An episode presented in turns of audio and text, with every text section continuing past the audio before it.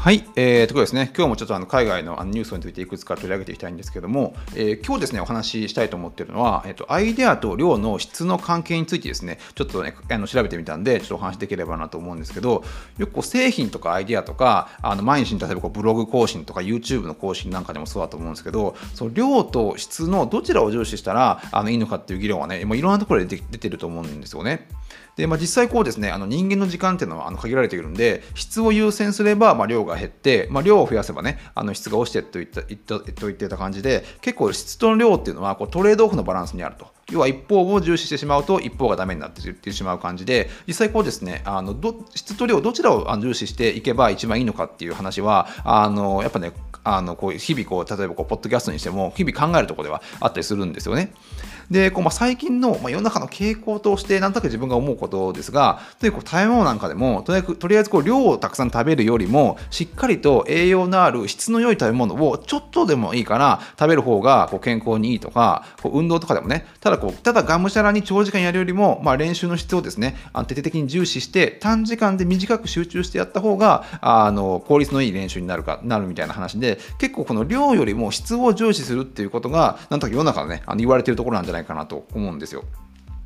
なんですけど、こういろんなこう、ね、調査をあの見ていくと、実際ですね、あの質よりも量の方が、特にこう最初の何かを始める最初の時ってのはかなり重要ってことがね、あの分かってきてるんですね。で、まあ、ちょっと言い方を変えると、あのとにかく量をこなすことによって、まあ、製品とかサービスとか、例えばこう作品の質を上げていくっていうのが、あのこう一番ね、なんとなくこう調査の中で分かってきてることなんですよね。でこの質と量についてこう徹底的に調査をあのしたのがカリフォルニア大学のデイビス校の心理学者、えー、ディーモン・サイモンさんという方がこの、ね、量と質の関係について徹底的に調査をしたんですが、まあ、彼が調査したのは科学者が書いた論文をベースにそれの質と量をあのチェックしていたんですね。で、まあ、どういう調査調査だったかっていうと、まあ、調査で結果だったかというとあの科学者科学者たちが書いた論文で最も優れていた論文っていうのはその科学者が書いた論文の量に比例したと比例をしていましたということですね。なのでたくさん論文を書いた人っての人の方は徹底的にいい論文を発表できたっていうところなんですよね。でよくですねこう歴史に名前を残すような天才とかっていうのはとにかくですねいろんな物事にこだわってこうストーリー性とかサービスのあの質とかいろんなものに徹底的にこだわってとにかくあの量よりも質を重視してあのこう物事をあの考えているようにあの感じられるんですけれども実際ですねその全く逆で天才は特に特に天才っていう人に関しては生み出すそのコンテンツの量とかサービスの量とかサービスの量とかそういうものを徹底的に意識して量を質に転換することによってこう歴史に名前を残すようなあのことをや成し遂げているっていうことが分かってきてるんですね。で例えばですけどこうアインシュタインとかっていうのは240本の論文を書いてピカソってねこう2万点もの作品をねあの作ってた作ってたというあの経緯がありますしあのエジソンはねこう 1000, 1000個もの特許をまあ申請してあのいろんなことにとりあえず試してあのやあのリリースしリリースをして、まあ、あの世の中とこうなんかねあの世の中にこの確認というか自分の能力を出して確認してみたいなことをやってたらしいですね。なん特なんですけれどもあの面白いことにですねこうアインシュタイン例えばこう論文アインシュタインってもう相対性理論っていうことですごいあのもちろん歴史的に名前名前を残したわけですがそれ以外の論文っていうのは実際あんまりですねその業界に影響を与えなかったという結果が出てまして要はこうなんでしょうねあの240本も書いた論文の中でもうとにかくとにかくたくさんの論文を出してあの自分のですねあの自分を試していったっていうところがあると思うんですけどその中の1本が、まあ、まあ実際大当たりをして、まあ、歴史に名前を残すような時代になってしまなっていったというところもありますしこうピカソとかでも2万点ものあの自分の、ね、作品を残したにもかかわらず、まあ、ピカソの中でねあの知ってる絵ってもうそんないくつもないと思うんですよね。多分そんなに多分10個20個ぐらいじゃないですか。本当にこうしあの知っててこれあこれあこれピカソだって言えるものは。あそれぐらいしかないと思いますしエイソンとかでもあの1000個のね特許を出した出出したんですけども本当に最高傑作と言われるあの、まあ、特許というのは本当に片片手でこう数えられるぐらいの数しかなかったということが言われてるんでやっぱ実際ですねあの特にこう天才と言われれば言われる人ほどあの多作であったとたくさんの量量を出してそれを質に転換していったというあの経緯があるわけですね。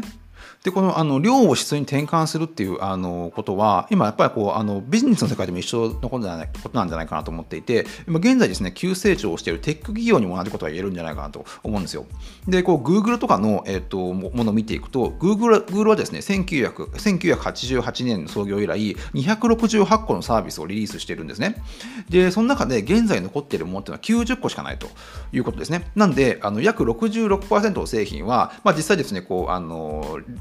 ウェブ上から削除されてしまっていて、あの要は、まあ、失敗とは言わないんですが、まあ、うまくいかなかったということですね。なんで、あれだけですね、まあ、Google ってまあ一応世界で一番、まあ、なんでしょうね、あの優れてる人が集まっているって言われている企業でさえ、66%はあの失敗をしていると。268個出して、まあ、90個しか残ってないという意味で、やっぱこうね、とりあえず量を出しても、量を出して、やっぱいいものが残っていくって形で、とにかく量を意識しないと、やっぱこうね、サービスの質っていうのは上がっていかないんですよね。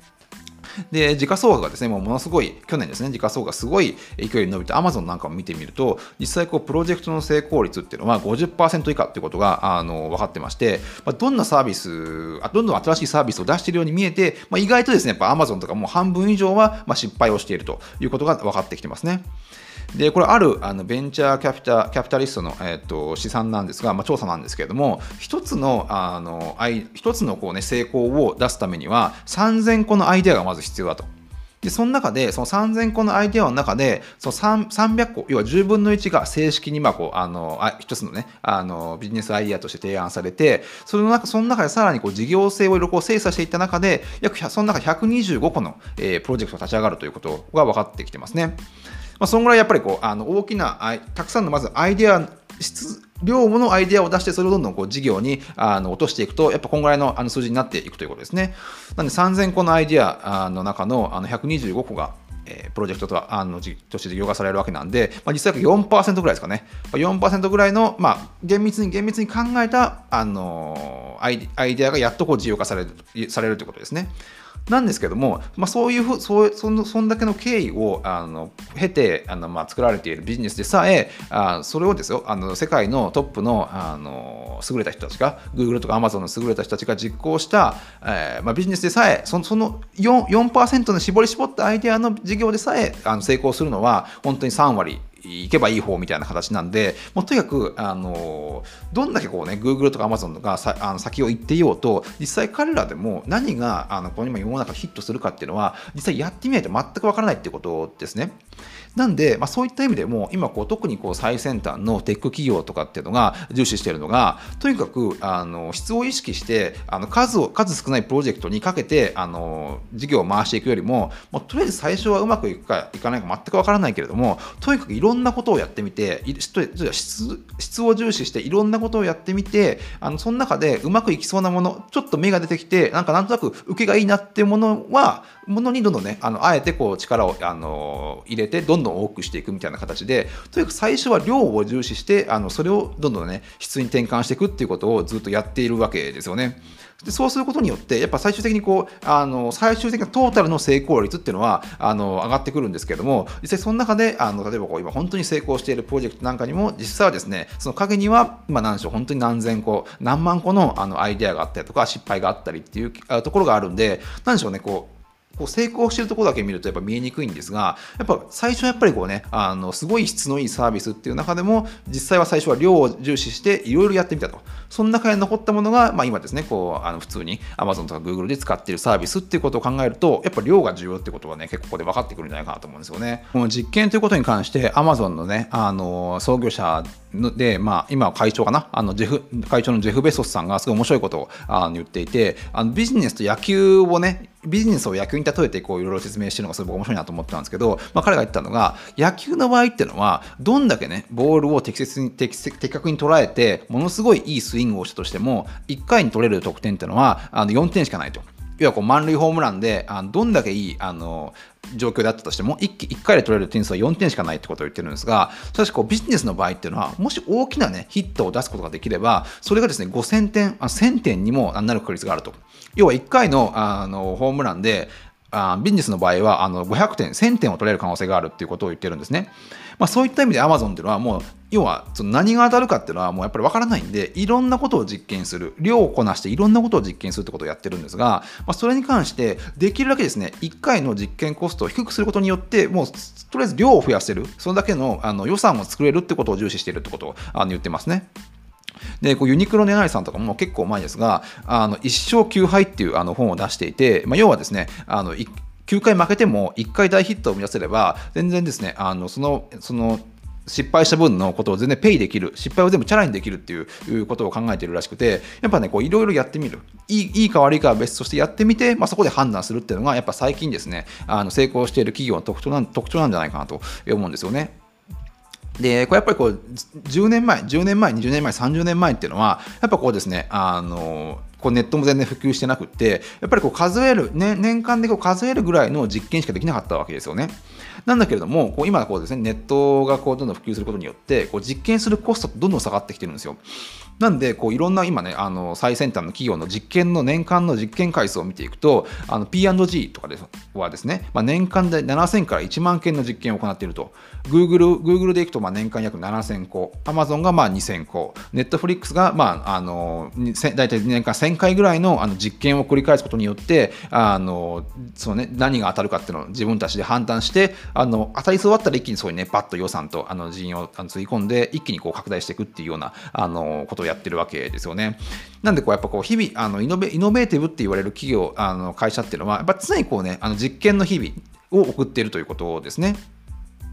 なんでこう、まあ、天才と言われる人とか、まあ、あとね、あの常にイノベーティブな企業って言われるのは、まあ、とにかくやっぱりね、あのいろんなことをやると。で、その中で、あの歴歴史に残るようなね、あのみんなが当たり前に使うようなサービスを生み出しているわけですが、まあ、実際にですね、こう成功の打率っていうところでいくと、まあ、そんなにやっぱり大きくないわけですね。意外と結構低いんですよ。まあ、そこはあんまりこう注目されないんで、あの全然いいんですが、やっぱそういった意味でね、あの常にこう、あの量をこなすってことが重要なんじゃないかなとは間違いないですね。で先ほどのサイモンと教授の調査で面白いのがあの科学者があの生涯で最も良いあの生産仕事をしていた時期要はこう最も生産的に生産性の高い仕事をしていた時期というのはもう当然ですね最も良い論文が生まれた時期と重なっていたらしいんですけどもそれと同時にですねあの最もダメな論文が生まれる時期とも重なっていたということが分かってるんですね。で要はこう最もダメな論文がたくさん生まれるってことは要は質が徐々にこう量に転換しているあ、えー、量が質にどんどん転換しているってことなんでやっぱこうですねその最も良い仕事をしている時期と最も悪い仕事をしている時期ダメな論文が生まれている時期と最も良い論文が生まれる時期っていうのはやっぱどうしてもこう、ね、3つ一緒になるっていうのがあのこのなんかこの量、えー、と質と量のあの、まあ、関係性に結構現れてるんじゃないかなと思うんですよね。でこうサイモンと、えー、教授の、まあ、結論としては天才と呼ばれる人っていうのは他人と比べて特に創作能力が優れているわけではないってことを言ってるんですね。何がまあ優れているかというと、まあ、今何が違うかというとアイデアを生み出す数がまあ圧倒的に違うと。で最終的にそのあの量をアイデアを生み出す数が、まあ、最終的にそう創作の質につながっているってことをあの言ってるんですよね。なんでこうあの常にですねこうやっぱあのいろいろ考えても仕方ないんであの、まあ、あのプロビジネスに関わらずあ何にも関わらず何が当たるかってもう誰にも想像できないんでとにかく量をこなして、まあ、そこで徐々にですねあの質と質を高めていき世の中のあのことをこう汲み取っていき、まあ、徐々に質に転換していくっていうことが重要なんじゃないかなと思うんですよね。でもう一つ、なんでですね、こう常に量をこなさなこなさなければいけないっていうところなんですが、ま、人間というものはですね、どうしても過去の経験に基づいて、ま、決定を下していく、決定を下してしまうっていうあの傾向があるんですね。なんで、こう無理に、無理にでも新しいことを、新しいアイデアをあの生み生み出し続けないと、過去のあの何でしょう判断によって常にこう物事を判断してしまうという形になってきてしまうんですよね。なんで、こう常に過去で、過去にうまくいったことだけを考えて決定を下していると、まあ、いつもですね、最終的にこう古いアイデアに行き着いてしまうことになるわけですよ。なんで、そうそういうなんか常にこう価値のあの古いアイデアによってあの自分の物事を判断してしまっていると、いつかですね、こう自分の考えっていうのはこう時代に置いていかれて置いていかれてしまうわけですよね。で、まあ、いつかこう時あの時代に見放されて、まあ、どんどんダメになっていくっていうあのことがあるんですけども、まあ、そういったことをあのやっぱね、あのなくすためには、まあ、常にですね、もう無理くりでもアイデアをあの生み出して、あのそそれをまあ質に転換していくっていうことを繰り返していかなければいけないんじゃないかなと思うんですよね。で、ちょっとこのですね、あの質と量の関係についてもうちょっとあの話したいことあるんで、あの続きはですね、ちょっと次回にあのちょっと話しできればなと思いますので、まあ、今日はちょっとあのこの辺にしておきますね。